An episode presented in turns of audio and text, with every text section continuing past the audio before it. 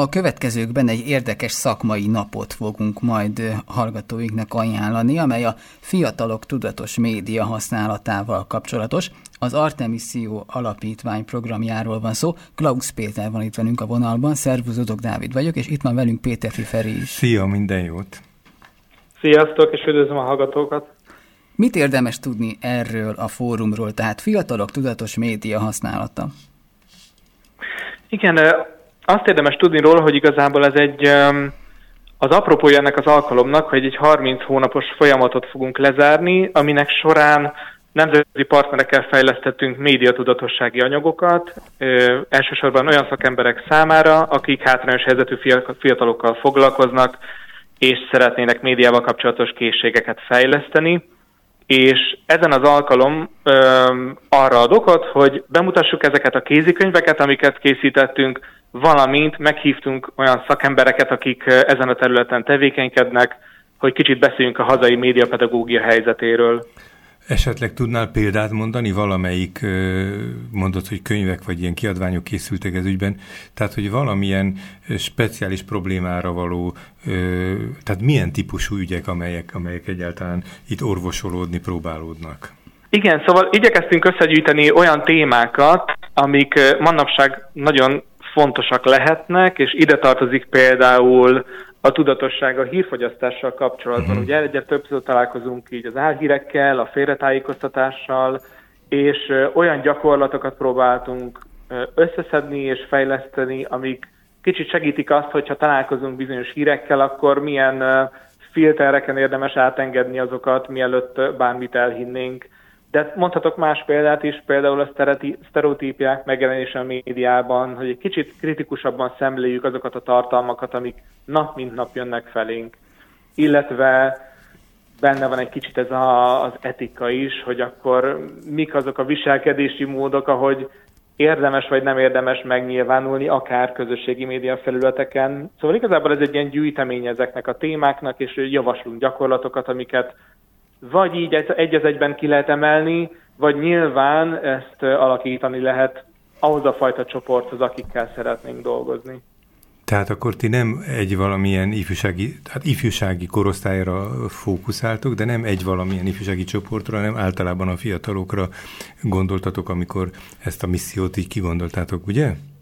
Így van, így van. Az elsődleges korcsoport az a középiskolások, ilyen tizennégy-tizennyolc év közötti fiatalok, akik, akik számára készültek ezek az anyagok, és azt kell tudni, hogy ezeket a partnerszervezeteinkkel, egyébként két román és egy moldáv szervezettel közösen dolgoztunk, négyen, és mindenki tesztelte ezeket a gyakorlatokat saját csoportjaival, és minden csoportnak nagyon-nagyon más profilja volt. Tehát volt, aki iskolai közegben csinálta ezt, egy, volt, aki egy javítóintézetbe ment, és ott próbálták ki ezeket a gyakorlatokat, és megint csak mi pedig milyen megálló csoportban tudtunk dolgozni ezekkel, mégpedig olyan fiatalokkal, akik elterelésen vannak, és szerhasználatból gyógyulnak ki éppen. Egyébként van valami sajátossága a különböző országoknak a többiekhez képest? Tehát mondod, hogy két vagy három partnerország van,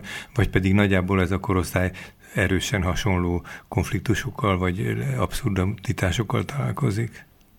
Hát az eddigi tapasztalatok ezekből a tesztekből azok voltak, hogy nem igazán a korosztályban vannak különbségek, hanem a körülményeikben, mégpedig ezek eléggé mások voltak. Például a javítóintézetben ők a moldávok, akik odavitték be ezeket a gyakorlatokat, ott azt kell elképzelni, hogy az ott lévő fiúk, tizenhat-tizenhét éves fiúk semmilyen eszközzel, digitális eszközzel nem rendelkeznek. Tehát ott akkora szigor van, hogy nincs telefonjuk, nem rendelkezhetnek, akkor az a, az a pontos talán, ugye? Tehát nem, hogy nem jut nekik rá, hanem hogy nem rendelkezhetnek, tehát tiltva van nekik. Így van, így uh-huh. van, tehát ott van egy nagyon erős korlátozás, és akkor nyilván máshol, máshogyan kell bevinni ezeket a témákat, hogy hír, mi a hír, vagy hogy mit jelentenek ezek a fogalmak, hogy közösségi média, mert hogy ott annyira el vannak vágva ezektől a felületektől, de mégiscsak gondolni kell ezeknek a fejlesztésén, mert hogy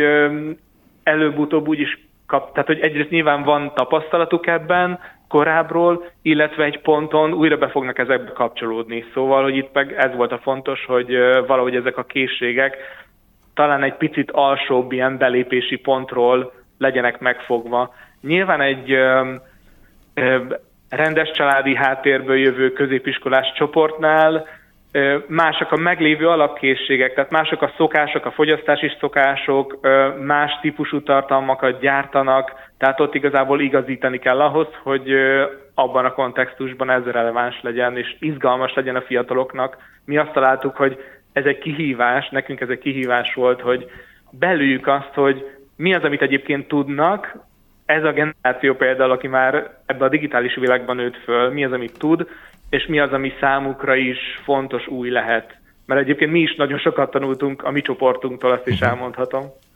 Említetted, hogy különféle anyagokkal, kiadványokkal segítitek, hogy közelebb kerülhessen ez a téma mindenkihez. Milyen anyagokat képzeljünk el? Ezek digitális formátumban elérhetőek, oktatóanyagok, ilyen interaktív játékok, miket fejlesztettetek? Így van, ki is mondtad a kulcsszót, hogy ezek digitálisan elérhető oktatóanyagok lesznek. Kettő darab kézikönyvről beszélünk, amik ingyenesen hozzáférhetőek lesznek a közeljövőben a honlapunkon is, illetve a közösségi médiás felületünkön is. És az első ebből egy... Gyakorlatilag egy kurzus, ami prezentációkra és kiegészítő gyakorlatokra épül. Minden prezentációnak van egy témája, például a sztereotípiák, propaganda, van a digitális lábnyomról szó, a hírfogyasztásról, és ezek vannak kiegészítve különböző interaktív gyakorlatokkal.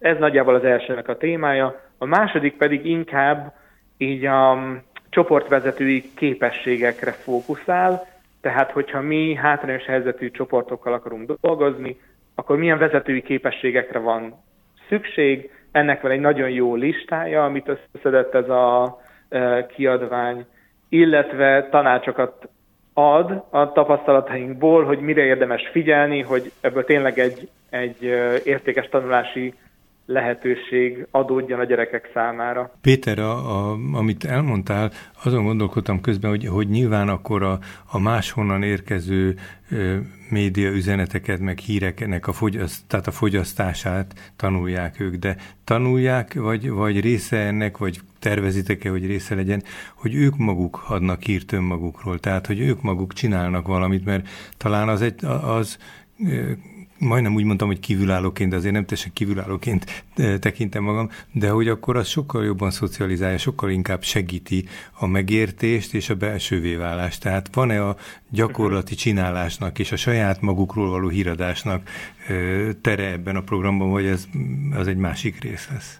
Abszolút, igen, ugyanis ezeknek a gyakorlatoknak, hát az összes gyakorlat gyakorlatilag nem formális oktatásra épül, tehát nagyon élmény alapú, nagyon kreativitás alapú, kreálás alapú, tehát fontosnak tartjuk, hogy akik ebben részt vennek, ebben a tanulási élményben, ők alkossanak is.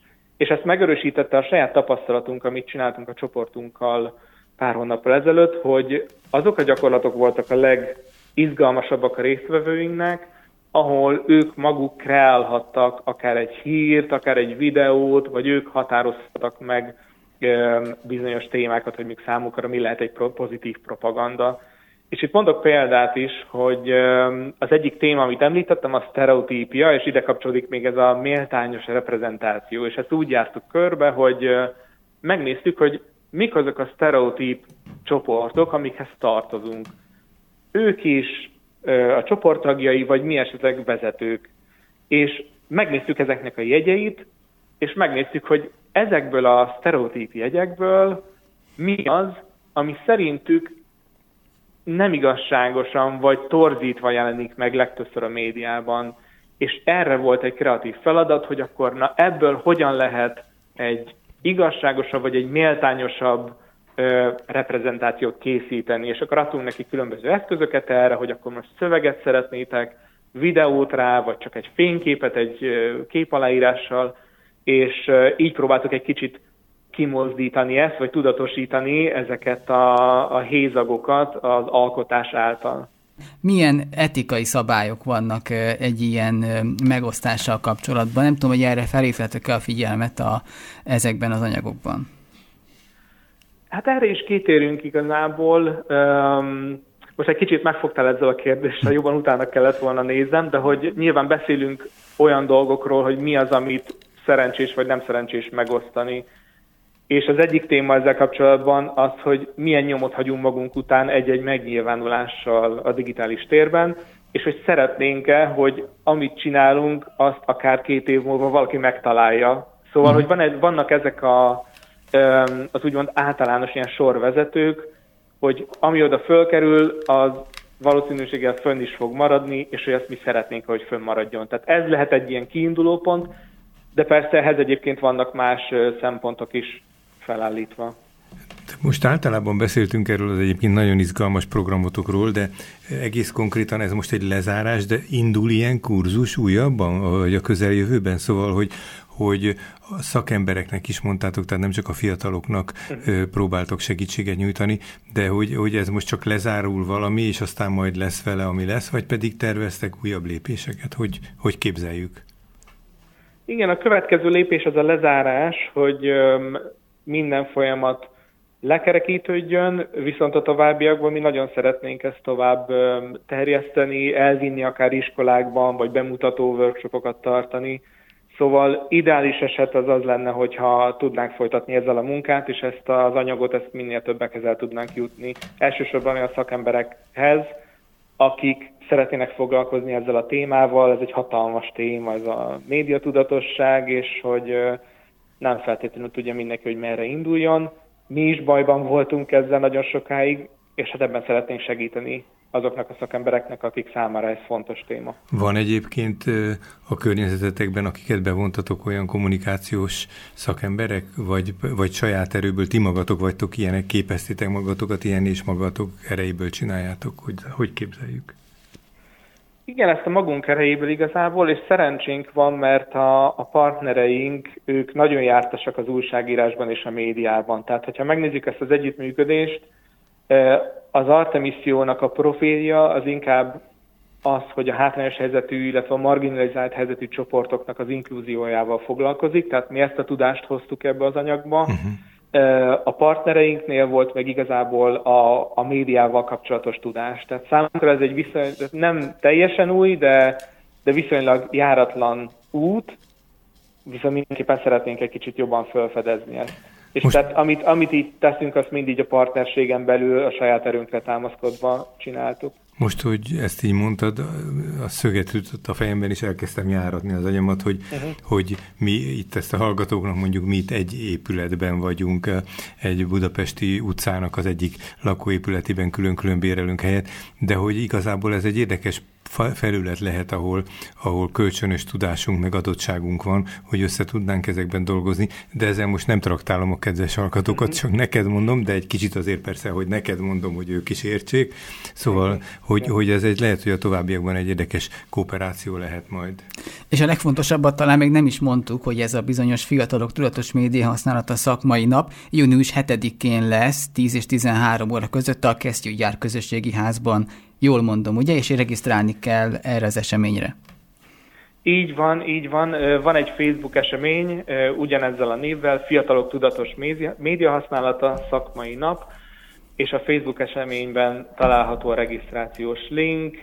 Erről még azt kell tudni, hogy a bemutatón kívül készülünk egy kerekasztallal, ahol a Telex-től, a Lakmusztól és a Televel Egyesülettől lesznek szakemberek a vendégeink, illetve lesznek módszertani workshopjaink is, ahol bemutatunk mi is néhány gyakorlatot a kézikönyvből, illetve a Televel Egyesület, aki egyébként médiapedagógiával foglalkozik, ők is hoznak egy-két gyakorlatot nekünk. És akkor ez egy nyilvános esemény? Így van, egy nyilvános esemény, szeretettel várunk olyanokat is, akik ifjúsággal foglalkoznak, de olyanok is, olyanokat is, akik foglalkoznának a témával, akár szülőket is, tanárokat is, bárkit. Köszönjük szépen, tehát Fiatalok Tudatos Média Használata szakmai nap lesz június hetedikén tíz órától a Kesztyűgyár Közösségi Házban Budapesten. Az Artemisszió Alapítvány munkatársa Klausz Péter volt a vendégünk. Köszönjük szépen, és sok sikert kívánunk. Minden jót, szia! Nagyon köszönöm, nagyon köszönöm, sziasztok!